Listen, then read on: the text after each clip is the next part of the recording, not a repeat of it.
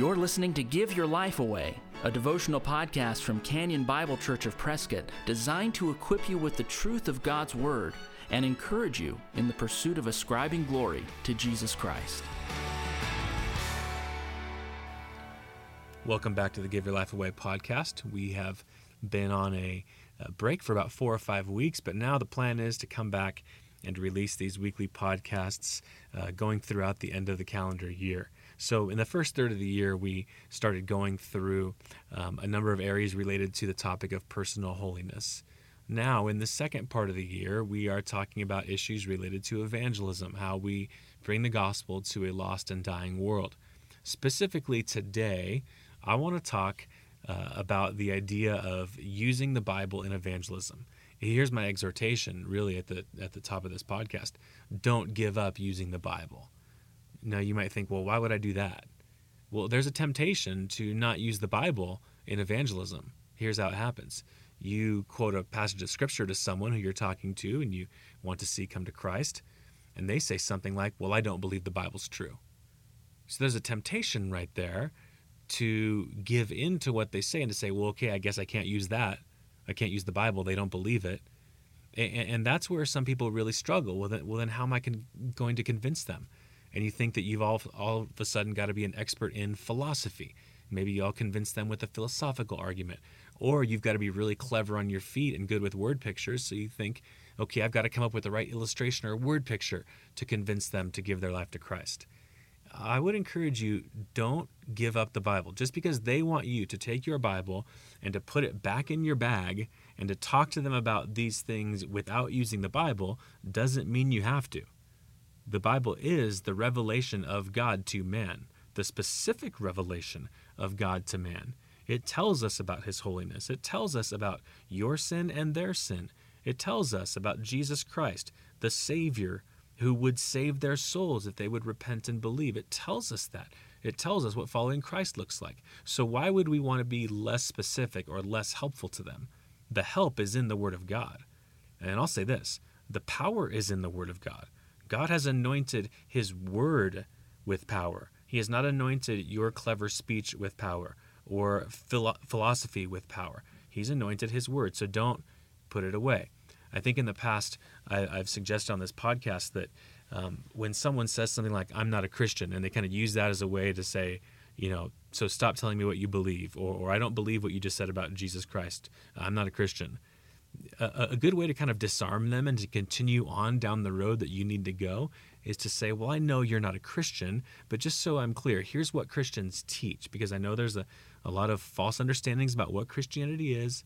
Now, I know you're not a Christian, but here's what Christianity is. So that's a way for you to show them, I'm hearing you. Uh, I hear what you say. You're not a Christian, but let me just kind of make this clear, and it allows you to continue going down that road. It's it's similar with with responding to people who say, I don't believe the Bible. That doesn't mean you throw it away. You keep it there front and center. Well, I know you don't believe the Bible, and I get that, and I know a lot of people don't. But just to be clear, because a lot of people don't even know what's in the Bible, here's what it says about this topic, that topic, about sin, about Jesus Christ, about repentance. So, so don't allow them to take away your greatest, and I'd say your only weapon, the Word of God. They're keeping their weapon their weapon might be, or, or their source of authority that they're going to use in the discussion, may be their own thoughts about God. Well, I think God should be this or that. Their source of authority is the way they think. Your source of authority is not the way you think, your source of authority is the Bible itself. So they're wanting you to put away your source of authority, but they're going to keep theirs. And by the way, yours is far greater than theirs. Their source of authority is the way they think about God, yours is the actual Word of God. One is inerrant, and one is actually flawed. So don't put away your greatest weapon. They might not like you quoting Scripture, but that doesn't mean you stop doing it. There's a tactful way of doing it. So you tell them, I know you don't believe this, but this is my source of authority, and so I submit to the Bible when it says blank it's been my experience that when people say that, it's a way to stop you from quoting the Bible to them. They don't want to hear what it says. But what what I often find is when you kind of acknowledge that, well, I know you don't believe it, but this is what it says, and this this is where I hold on to, or this is what I submit to. They kind of put that objection away. if you continue on saying, Well, I know you don't believe it, but here's what it says, and this is what this passage says, they don't keep arguing, Well, I don't believe it. I said I don't believe it. I said I don't believe it. I know you don't believe it, but I'm going to tell you what it says. So uh, it's been my experience that people kind of forget about that um, that that uh, point that they've just made. They forget about their opposition to the Bible in a sense, and and when you refuse to take it off the table and put it in your backpack and you keep it there front and center, they kind of continue on in the discussion. So I would say this don't give up the Bible. Use the Bible to articulate the gospel of Jesus Christ. Now, just to be very, very practical here, when you are talking with someone, when you are evangelizing someone, try to get their nose in the text. Try to get them to read the Bible. This is what you want them doing. This is where the power comes. You've probably heard many times, and I've heard many times, about people in evangelistic relationships a person being evangelized who is encouraged to read the Bible for themselves and they come to faith in Christ. So get people to read the Bible. Ideally, it's good if you can do it with them, if you can help digest what they're hearing with them, if you can help answer questions or, or make connections or make sense of what they're reading. But at the very least, get them to read it on their own. Both would be great. They read it on their own, they come back and read it with you or ask questions or talk about it. So, just to be very practical, I'd say this have them read their Bible. If they don't have one, buy them a Bible. It's a great gift to give someone um, a, Bible. They, they don't have one. Uh, maybe they have one uh, from another religion. They've got the Book of Mormon, they've got something else, and they think that'll do. And buy them a Bible, buy them the actual 66 books. And if you want, buy them a study Bible. Uh, two that I particularly like are the ESV Study Bible and the MacArthur Study Bible. So the ESV Study Bible and the MacArthur Study Bible are great tools. And just remind them these notes at the bottom are just notes written by teachers of the faith, but the words at the top, those are the words of God. And so the bottom makes sense of what the top is saying. So the top is perfect, the bottom is a human teacher trying to make sense for the reader what the Word of God says. So buy them a Bible, have them read it. Secondly, uh, just just some thoughts on maybe what you would have them read. So to tell someone who hasn't really spent much time in the Word, hey, hey go read the Bible. Okay. um, I guess I'll start at the front. So you start in Genesis, and you're really excited about them understanding who Christ is, but they're going to have a lot of prophecy about him, but not any real kind of tangible specifics in the full New Testament way of seeing Christ. And so I would help them with what to read. If they say, I want to read the whole Bible, great. Have them start in Genesis, but maybe have them read uh, the New Testament as well at the same time. So maybe you have them read Genesis and start in Matthew as well in the New Testament. You want to see them, you want them to know prophecies about the coming Christ, but you also want to get them to a place where they're reading about him from when he actually came 2,000 years ago and reading about the glory that that has in it. So if you want them to read the whole Bible, have them start in the New Testament and the Old Testament at the same time. That would be my encouragement to you.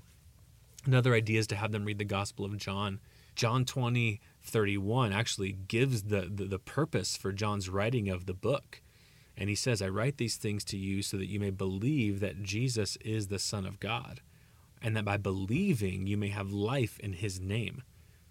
Well, that's the same reason you want them to read the Gospel of John. So they would believe that Jesus is the Son of God, and that, and that by believing in him, they would have life in his name. So the Gospel of John is a great book to have people read um, in evangelistic settings.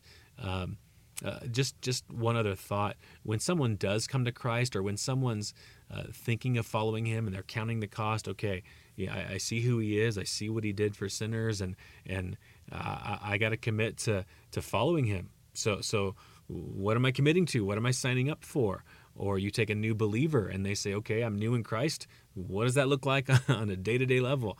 Uh, I recently heard of one young man who was a, a secular young man uh, attending bar at, near a certain university, came to faith in Jesus Christ after a number of years, and went to his pastor on Friday night and said, Okay, now what do Christians do on Friday? I know what I used to do on Friday. What do Christians do on Friday? So, for one of those kind of new believers or someone who's really considering giving their life to Christ and counting the cost, what does this Christian life look like? It may be good to read a book like Colossians with them. Uh, the book of Colossians has the person and work of Christ in it. So, so, who is Jesus and what has he done? It's got the gospel in it. It's got what the gospel is not.